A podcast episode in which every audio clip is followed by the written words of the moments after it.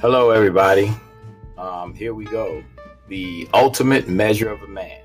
And if you have never listened to this podcast, it is um, talking about the ultimate measure of a man. Um, in particular, it comes from a lot of history and a lot of learning of what it's like to be a man. And, and, and many people struggle with this. And, and I struggled with this when I was growing up. And most of it is because you um, don't have a direct contact or direct connection with a man. Well, this podcast, I'm going to talk a little bit about a man who I did have a connection with, although initially I did. And the reason I didn't have a connection with him is because, um, you know, when my first five years of my life, he was serving in the Vietnam War. And this is a tribute to my father, Bobby Newsome. My father was born in 1950 uh, and of course, uh, he was uh, born um, into this country as a black man, uh, which, you know, for those of you who are listening who are not black men, um, that that has a, a, sometimes to other people that's a negative thing, but to my father it was very very positive. And I just want to share with all of you that um, God really worked through my father to help me and my brothers and my sisters to learn what a, what a man what a man was, what a father was, what a husband was, what a what a provider was, what a a, a person who is um, committed to life uh, and, and and celebrating all that life has to offer. A man who enjoyed music, a man who enjoyed family, who enjoyed poetry, who enjoyed reading, who enjoyed history. Uh, this was my father, Bobby Newsome. So I hope that you enjoy this podcast because I got a lot to say about my incredible father, uh, a veteran of the United States Air Force, served in the Vietnam War, a jet engine mechanic, helped to fix F 4s, made sure that pilots got out there and got safe back and forth from Thailand all over to the Vietnam War, and and really uh, uh, came up in the neighborhoods, the tough streets of Bed Stuy, do or die. Uh, once before, my father had witnessed his family being evicted from their house and having all of his stuff on the street. He says when he was walking down the street and his friends were walking and laughing, and he was laughing that somebody got put out of their home Come to find out it was him and his family. Talked about having cardboard in his shoes. I used to think my father was cheap, but he, uh, you know, that cardboard in the shoes thing was he never wanted to experience that again. So I, I picked up on those traits. So let me give you the story of Bobby Newsome. Bobby Newsome, born July 27th, 1950, um, in New York City. Wow, wow, wow, wow. He was born to Theodore Newsome and Arthenia Newsome, uh, both um, from the South. My grandfather was from North Carolina. My grandmother was from South Carolina. Uh, he grew up in a home that um, had a lot of love. I, I'm always careful to explain. They had a lot of love, but a lot of abuse, alcoholism, you know, just really changed everything. That's why today I'm not a proponent of drug use or or or, or I mean I drink wine, but I'm not, you know, I'm not a real fan of, you know, just just drinking alcohol for the sake of drinking alcohol. You know, my my my, my father uh, had a lot of issues growing up. For him, he said he, you know, he stuttered when he was a kid. He couldn't communicate. He didn't feel like he could talk to people because of that stuttering problem. So he became a shy kid. Um, even as he got older, he used to say things like, Hey, son, you know what? Um, I don't know how to say this, but I'm just going to say it. And I say, Dad, just say it. And he would say it. So, you know, my father had a lot of, uh, of things that I saw that then I could see him as a child. I'm sitting there looking at a picture of him as a child and then looking at a, a picture of him as an adult. Um, and, and, and my father, um, grew up as a very shy kid for that and for a lot of reasons. Um, he uh, he talked about how uh, he dealt with racism. He dealt with um, people teasing him, or sometimes, you know, he had those big, beautiful eyes even as a kid. And, and, you know, sometimes they, they talked about him like he was a girl. He was a very meticulous guy. Um, always loved to have his nails done, made sure his hair was tight, made sure his face was tight, made sure his skin was good. My father wouldn't go anywhere without being on point. His clothes had to be on point. I mean, he just wasn't, he was one of those type of people. Um, so it, it, as a you know, he went to um, Westinghouse um, High School, which is a school that's designed you know to help uh, in Brooklyn, downtown Brooklyn. He uh, that that school is designed to help people learn a trade. So he learned how to do electrical work and learned how to fix things, more mechanical and electrical type work. And so when, when he went into the Air Force, he became a jet engine mechanic. He worked on F4s. Uh, and my father was a person who loved to fix stuff. He loved taking apart lamps and take back in the day when you could taking apart TVs with tubes and fixing them toasters, whatever it was. My father wanted to fix those things, so he became one of those type of people. My dad was one of those men who took a lot of pride in making sure that he was not going to fall down or fail his family. He talked about welfare and I'm just gonna say this on this podcast for everybody to clearly understand that my my father said welfare is the enemy of the black community. Um, and just so you guys know, because I've done this on Facebook Live, I've talked about my father on many, many occasions. My father always said that he was pro black, but he was anti nobody. He believed in love and not hate. He, he, even though people had oppressed him, he felt as if um, the, the way to conquer them and the way to uh, conquer hate is with love. But also, he said that he was going to show people, not go at them in a, in a way where it's going to be counterproductive. He felt like fighting and putting energy towards race racist people um, was waste of energy. Where he thought the energy needed to be put towards the black community and, and bringing and lifting people up. So he said, I don't want to spend any energy on the negativity.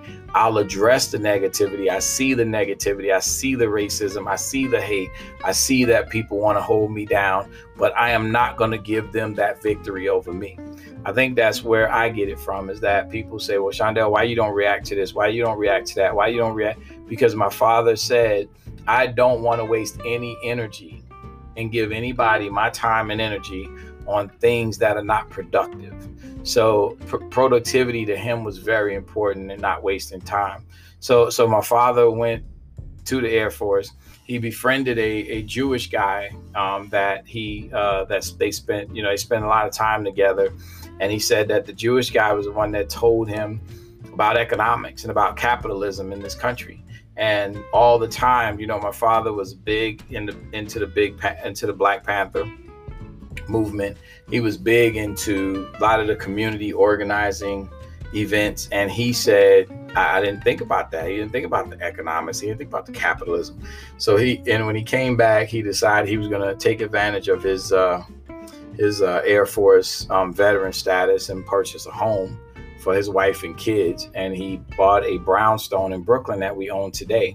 Um, that was in 1979 when my father bought that house, and he uh, he he believed that um, this was the emancipation from poverty for his family, and and he was right that it changed the mindset for us not and, and and not growing up in the projects. And my father talked about the projects. We never experienced the projects. Me and my brothers and sisters never experienced living in the projects. My father told us about the projects, and my father told me told us that he never wanted us to get a project mentality. Seemed like my father always talked about these mentalities. He said, "I don't want you to have a welfare mentality. I don't want you to have a project mentality. I don't want you to have a mindset of poverty." So my father always talked about these different things as if you know these were plagues that we could catch and we could never get rid of them. But in a lot of ways, he was right. He, he talked about not having generational welfare. He talked about having generational wealth. He said, You got to have generational wealth and not generational welfare. He felt like the important of the the, the important of that discussion is seriously important to our entire family. That we never ever think about um, living in poverty, and and because he said once you get there, it's hard to get out, and he felt like his tenure with the United States Air Force um, and the relationships that he built helped him to transform out of poverty, and he never wanted to go back. Never ever did he want to put cardboard in his shoes. Never ever did he want to be evicted. And he took that seriously to where my father made sure that he paid his mortgage and he paid off our house. And, you know, today we still own that house and he paid the taxes and he fixed it. And he made sure that that he, he we never experienced the things that he experienced, which is which is which is uh, interesting because I see a lot of parents today who are allowing their kids to experience things that they never they never should experience these you know these kids shouldn't experience um, um, abuse they shouldn't experience poverty they shouldn't experience any type of thing that is not um, of uh, of positivity for them my father felt like you know he wasn't um, protecting us from everything because we still grew up in Bed-Stuy. We still grew up in the neighborhood because he talked. He said he talked about moving to Long Island, away from all the streets and everything. But he thought it was important that we grew up around those neighborhoods so that we could still experience and we could still talk about a lot of those things. So my dad just felt like it was extremely important in a lot of ways that we uh, understood a little bit of street and a whole lot of everything else. So he was so excited to see um, how his sons and daughters turned out. Um, so my so my dad went to Vietnam, came back, had a lot of the same issues everybody else did, dealt with a lot of relationship issues, dealt with a lot of drug issues, dealt with a lot of alcoholism, alcoholism, dealt with a lot of anxiety, dealt with a lot of uh, mental issues that most of those men who came back from Vietnam, and I'm sure they're women too, but I'm, you know, really this is the ultimate measure of a man, and it's for a reason because men are really, really struggling these days. And and my father, you know, said that his challenge was um, coming back to a society that he swore to protect and defend and serve, and he he took that service seriously, and then coming back to a country that did not um, really uh, support his freedom and didn't advocate for his freedom. So, you know, my father went and worked in the United States Air Force. He went back to school and, and, and got some other um, electronics degrees uh, and, and, and learned how to uh, fix the newer machines at, in the, in the um, post office and, you know, made a great wage back in the 1970s. Um, and so he never really struggled financially because he was very careful with his spending. Um, he made sure he had all of his, um, his his financials in order, including his insurances, his investments, his charity. My father gave so much money to charity that when when, when he passed away, we were just so shocked that he gave so much money to charity. We were just blown away by my dad because he, um, you know, he just really gave us a side that we never really thought about. What I want people on this podcast to get from it is Bobby Newsome transformed his family. He broke a cycle. We had a cycle of poverty. We had a cycle of abuse. We had a cycle of, I wouldn't say we, we, we didn't love, but we loved in all the wrong ways. Like we thought, you know, abuse was a part of that love. You know, my father, my grandfather, and my grandmother would fight and fight many times, but they would come together again and they have kids. And that was, we normalized that. We normalized the beatings and people didn't even say anything. People didn't call the police or anything like that. They just normalized the beatings and normalized the fights and we just kept letting it go. My grandmother and grandfather would fight till sometimes blood came. And I remember one time being a little kid and my grandmother stabbed my grandfather. And that was really something that took me back because I, yeah, I saw it, I watched it, and and then later on they kissed and made up kind of thing, and that that you know that was weird, right? It was it was really really weird. So later on, my father just told us to respect our, our, our women, respect your wife, respect your black women, respect and give them love, and treat them, you know, like they're the most precious thing that you have in your life. Same thing with your children. He said, you know, make sure that your children don't suffer um, the same way that you suffer. Help them to live a life that you only dream of. And really, that's what my father did. Is he gave us a life that he could only dream of. And all the things that I said earlier in this podcast, where my dad, you know, goes home and kids are coming home and and and, and he sees his furniture on the street. He he said, I don't want you guys to ever experience that. And the other thing he didn't want us to experience is he said, I don't want you to I don't want you to do anything to harm anybody else because I don't want to I do not want to visit you behind bars. I don't want you to uh, get into a situation where you can't provide for the next generation and for your kids. So it was my father is why I'm, I'm into the community today. He is the reason why I'm an entrepreneur today. He's the reason why I'm a husband and, and I love my kids and my grandkids and, and, and great grand. And um, it, it, he, he really gave us a new trajectory for the Newsome family. And he always talked about something new because many people don't know where that comes from. The first time I started my company, it was called Newsome Marketing Enterprises. And Newsome Marketing Enterprises was um, my father. Uh, it was a proud moment for him. And I remember my dad coming to me and saying, Man, son, I, I knew you said you were going to do it, but you did it. You did it. And in 2006, I started my company. Um, I saved up my money from uh, uh, working in the casinos and then investing in some casino stock. And I, and I started my company with, with a few employees. And in eight months, we were close to half a million dollars in revenue. It was a huge success in, in many people's eyes. Um, and then my father called me the following April, and I was celebrating one year in business. And he said, You know, um, son, I want to be a part of your business. And I said, Dad, cool. You know, um, what do you want to do? He said, Well, I just want to be, you know, a, a partner. I said, Well, you know, I know my dad didn't know anything about marketing and communications, but I wanted to give him that opportunity.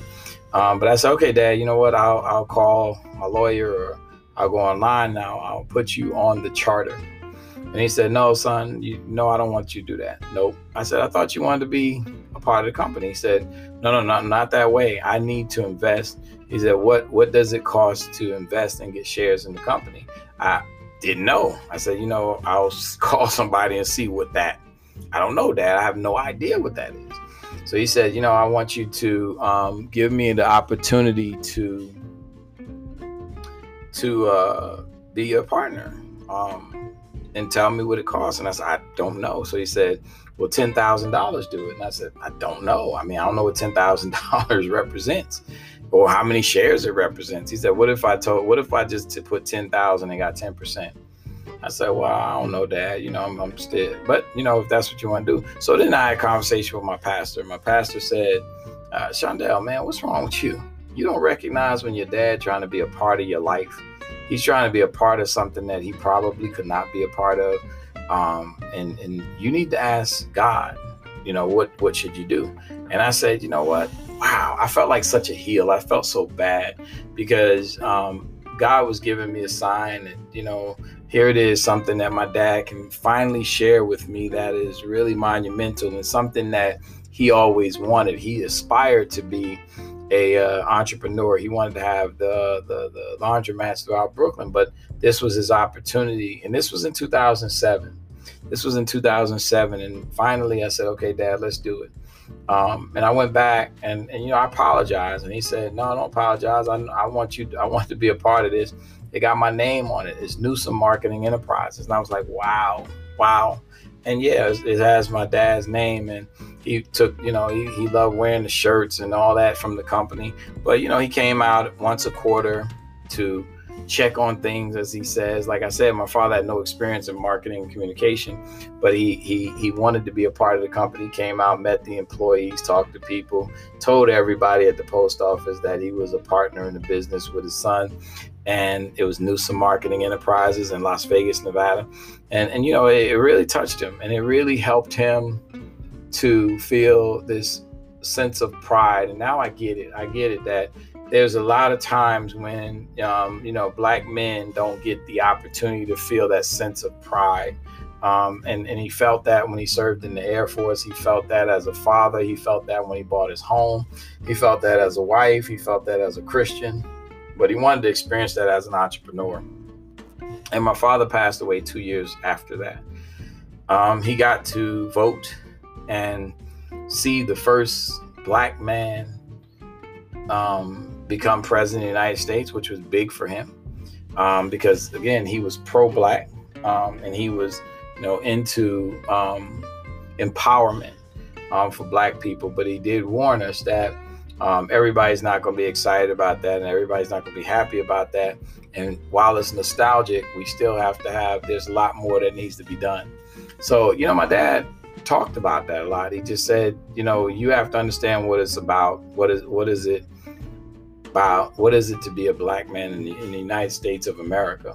And why is it important that you carry on some of the traditions and you tell the story of how black men really are, not the stereotypes that everybody sees us. My, you know, my father didn't like the stereotypes. He didn't like that we had a stereotype of being um, non-responsible, that we had a, a, a band, abandoning our families, of not being hard workers, of not being smart, right? He he really really didn't like that. That you know that that all black people are dumb or, or black men are slow or they just strong with their muscles but they're mentally weak. You know he didn't like any of those type of things. So he kept saying to me over and over again that you gotta you gotta change everything, son. You gotta be a part of that change. You gotta go out and you gotta make sure that people understand that the ultimate measure of a man is how he takes care of his family how he takes care of his kids, how he really, really cares about his community, how he loves all people and is a leader for all people. He's not, he's a leader in the black community, but he's just, he's not just a leader of the black community. I didn't understand that. And he said, you know, like Dr. King, and my father loved Dr. King. He said Dr. King was an international hero. He was not just a black hero. And what happened is he felt like everybody tries to marginalize us. Everybody tries to put us in a box. Everybody tries to say, you know, Shondell, you're a leader of the black community. Um, but my, I, we won't accept that. We won't accept that. We're, we're the leader of the community. Just like we served the United States Air Force. I, I mean, I served the United States Air Force for a decade. My daughter served for about nine and a half years. My son served in the Army for about four years, over four years. So we, we, you know, my brother served in the, in the getting ready to retire from the United States Air Force. So we have this sense of yes, we are proud to be black, but don't marginalize us to just say that's all we are. Because um, my dad was a big historian. He bought us black encyclopedias when in the 1970s. Um, those black encyclopedias was all about us learning the rich history that was um, uh, intentionally taken out of the history books for the United States of America. And he he often talked about the Constitution he also talked. He talked about the uh, the uh, rights that we had as citizens. He often talked about you know what people would say versus what they would do. So these are things that um, I've carried on because of my father. My father is one of those people who undoubtedly um, is a hero. He's a hero in our community. He's a hero in the world. Um, he was a hero in, in, in, many ways in our neighborhood, as my brother said earlier, uh, that many people looked up to my father, and a lot of people came to him and thought, you know, that we had to share him with the community because a lot of people saw him as their father. And I, you know, I carry that same mantle. I feel like, you know, I have to make sure that I'm, I'm there for people in our community. And then and you know again i'm not marginalized. I'm not i'm not in one community. Yes i'm pro-black. I'm i'm, I'm, I'm big on helping black folks um, but i'm also big on helping humanity and helping people in general and and really growing from there and you know this this man bobby newsome if you ever want to see a hero in our family, who has transcended our family, who has taken our family from one mindset to another. He said he wanted us to move from a mindset of welfare to a mi- mindset of wealth. And now I totally understand what my father's talking about. It's not just the money, it's the knowledge that comes with it. It's the resources, it's the it's the relationships, it's the quote unquote power that people say that they have. Well, we as a people have a have a very very special power. And that power is resiliency and that power is dealing with adversity. And that's why this podcast is so important. That's why I, you know, I started this podcast because of my father and because of my father-in-law. I didn't know my father-in-law a lot, but I, I know him through my wife. Um, but my father is the ultimate measure of a man.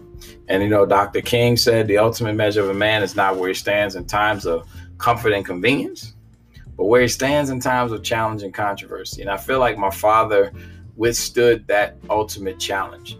The other quote that Dr. King had is if a man is called to be a street sweeper, he should sweep streets so well that all the hosts of heaven will pause to say, Here lived a great street, street sweeper who did his job well.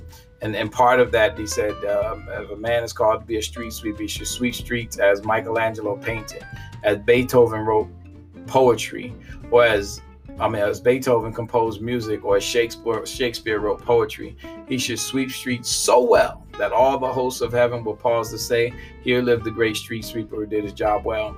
My father was an awesome street sweeper. My father was an awesome father, an awesome husband, a great provider, a man of integrity, a man who believed in his blackness so well that he knew that that was a powerful trait for him where everybody else told him that was a disadvantage, he turned it into an advantage. And he taught us how to turn adversity into an advantage. He taught us how to tell people, don't you ever tell me that I'm inferior to you when I am one of the first people on this earth. And he believed in that so much with Africa. He believed that Africa was a nation that would have become a great nation like the United States had it not been for slavery, had it not been that um, slaves were, uh, were, were, were put all around the country, not just United States.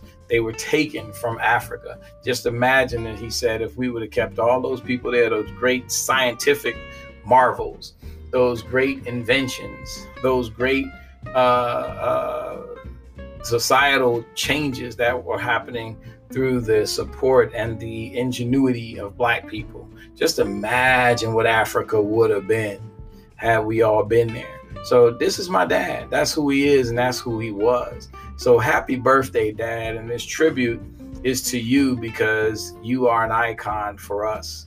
And I love you so much. And we love you so much. Seven children, many grandchildren, many great grandchildren now, and a great great grand. I'm telling you, my father's a rock star, and he is without a doubt the ultimate measure of a man.